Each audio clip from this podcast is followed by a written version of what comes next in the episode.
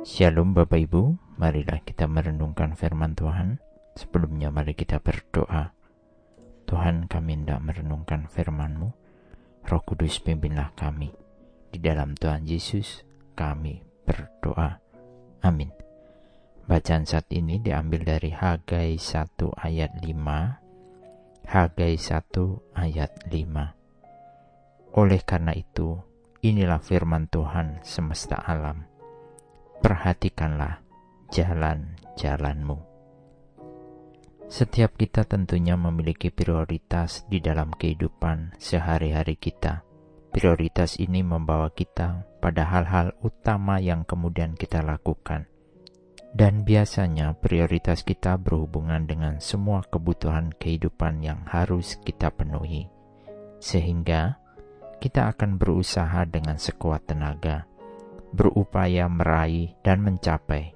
Namun, kemudian kita lupa bahwa sebenarnya ada prioritas yang jauh lebih utama, yaitu kehidupan persekutuan dengan Tuhan.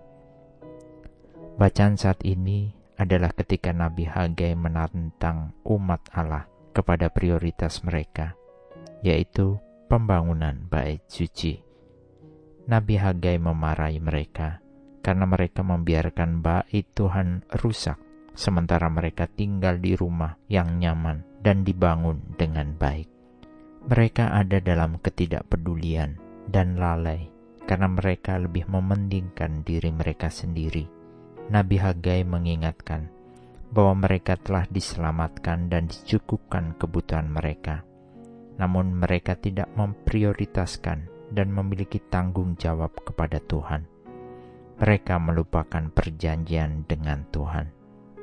Pada masa sekarang, kita sebagai umat yang diselamatkan dan telah memperoleh anugerah Tuhan, perlu diingatkan pula akan prioritas-prioritas kita. Begitu banyaknya kesibukan yang kita hadapi, membawa kita mengabaikan persekutuan kita dengan Tuhan. Kita lupa membangun tubuh kita sebagai bait Allah yang hidup untuk terus diperbaharui dalam pengenalan akan Tuhan. 1 Korintus 3 ayat 16 menuliskan, Tidak tahukah kamu bahwa kamu adalah bait Allah dan bahwa roh Allah diam di dalam kamu.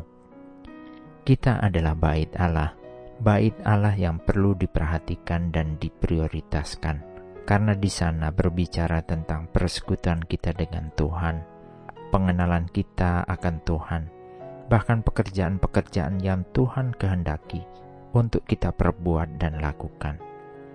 Tuhan telah memilih kita untuk menjadi pribadi yang diselamatkan. Bahkan Tuhan tinggal di dalam diri kita melalui roh kudusnya untuk menolong kita menjalani kehidupan ini. Mari kita memeriksa prioritas kita. Apakah kita lebih tertarik pada kesenangan sendiri atau melakukan pekerjaan untuk Tuhan. Amin. Mari kita berdoa.